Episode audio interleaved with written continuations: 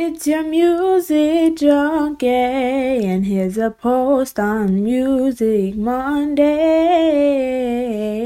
Y'all, it's your music junkie, and I have a Music Monday post. I have one question and one question only. Why do drugs when you can get the same high off this dope I'm finna give you? Today's Monday dope is kind of like a sativa strand of your favorite weed. You feel me? It's invigorating, it's uplifting, it's a pick me up it's not the sedating type of vibe. No, it's not indica. It is sativa. It's just an all around groovy, good, vibey feel. I don't know what the woo is, but I met it too. Y'all probably won't catch that little corny pun, but the album is called Meet the Woe 2 or Meet the Woo 2 by Pop Smoke. I don't really know how he says it, but it's like Ooh, I guess I guess Meet the Woo too.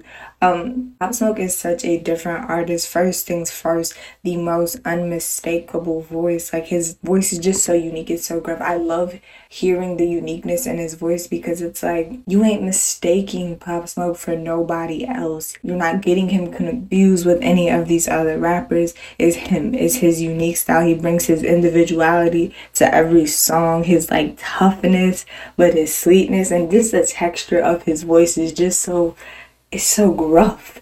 It's so ooh, like you know when he growls and stuff like that on the song. Oh my goodness, it is just it's just a good feel. I don't know why I never ate steak before, but I feel like his voice is steak. When I see people eat steak, it's like it's tough, it's hard to eat. But like because people eat so much of it, I assume it's delicious. So that's how I feel about Pop Smoke. He has this like really tough voice, and his his entire persona is really tough. It's really tough. I don't have any other word for it. It's just hardcore. It's tough, but he has this really sweet, delicious side to it that just makes it so exciting, makes it so dualistically compact. Like it's just there's multiple layers in it. Yeah, he has this militant hardcore hoodness, but an organic sweetness combined with it. He combines grit and groove. It's just like it's it's, it's raw, it's heartfelt, it's it's it's gritty, it's rough. You know, he's talking about some of the grittiest things, but at the same time, it's a groove, it's a vibe. You want to dance to it. Um, I think of his jarring vocals on Invincible, where he's uh, I'm invincible. I, I can't even try an imitation of Pop Smoke, but it's like his his vocals are so pretty, but then at the same time. You think of the swingy sway vibe of Sweetheart and Element, like it's just all grit and groove combined. You can really dance to hardcore rap. Like think about this, you can dance to hardcore rap. Like I can't think of another hardcore rapper. I'm thinking of either like some Nas or some Jay Z or some like Davies. You feel me? Like New York rappers and stuff like that. I don't. I'm not dancing to Davies. I'm not dancing to Nas. Like I'm bumping. You feel me? I'm listening.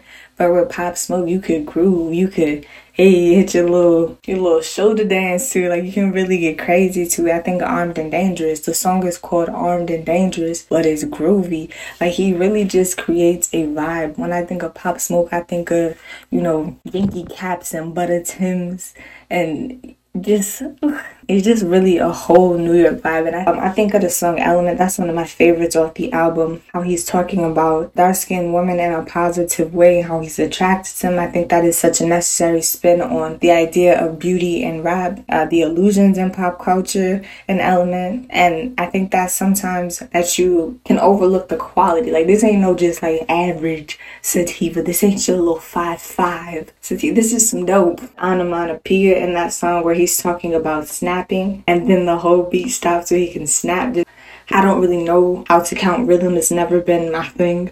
But there's this one line where he's giving like short words, and the first line, then the second line, he's like doubling the patterns. So it's like two words here, four words, and you can hear it. Like when you listen to the song, it's like he says, "Try me." Then the next line is, "Niggas know that I'm grimy." So like, yeah, like it rhyme a little bit, but at the same time, it's like he does it on and off, alternating between that two syllables and the four syllables. It just the rhythm is there for somebody who can like really count meter, you will find the rhythm in it. I don't know what it is, but I know that there is a unique rhythm in there and it's real technical and it needs to be said. Um his ad are amazing, the growls, the woos and the the uhs, you know, like when he does that little uh I wish I could imitate it, but it really sounds like puffs of smoke giving the whole illusion to his name and then the whole drug reference I'm trying to go with here. Like it just he's just a vibe. He's really lit. I love the puns on his stage name. I think they are so clever when he's like Papa Nash they don't want the smoke. Like, how many people can really put their stage name in a pun and a like in a in a punchline. Like it's really dope. I feel like he changed the way we say Dior. Like you don't say Dior without saying it twice. You feel me? Oh Dior, Dior.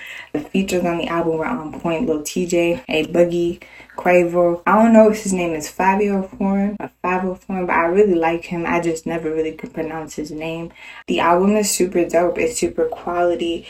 It is sativa. It is just all around junkified groove and grit combined feel like in hindsight, as excited as I was to discuss this album, Meet the Woo 2, it's a lot harder than I envisioned because this album is a groovier album. I, I know like every other line, I'm like, it's a vibe, it's a groove, but that's really how I felt listening to the album. I wish that like copyright wasn't a thing because like I would definitely play some pop smokes where you can catch the vibe too. I think that music is so layered, music is so multifaceted. On one hand, it's the lyrics that shine in the album or it's the flow that shines I feel like in this album, it's the vibe, like the way the instruments align with his voice. So maybe this episode didn't have a lot of the, you know, technical analysis that some of the other episodes will have, but that doesn't make this album any less dope because this album is certified raw, authentic dope. It truly is. It's just less specificity that I can give it in terms of analysis because it's a groove, it's about the vibe. There's no real words for that because it's in the vibrations, it's in the musicality, it's in the whole aesthetic together, and it's it's more difficult to analyze. But this album is very dope and it's gonna get you hype, it's gonna get you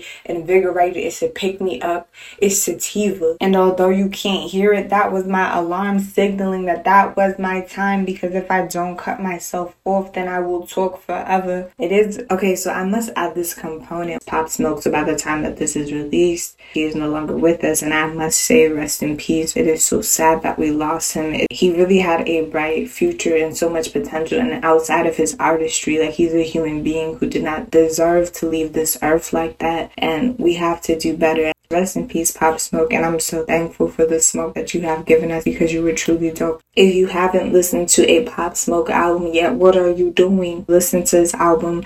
Listen to Meet the Woo 2, Meet the Woo, the first one. Listen to the last album, Shoot for the Stars and Aim for the Moon. The title was really creative. Listen to his music because he is dope. He is authentic, certified, raw. Dope, y'all. And until next time, it's your music junkie, and this has been a funky music Monday.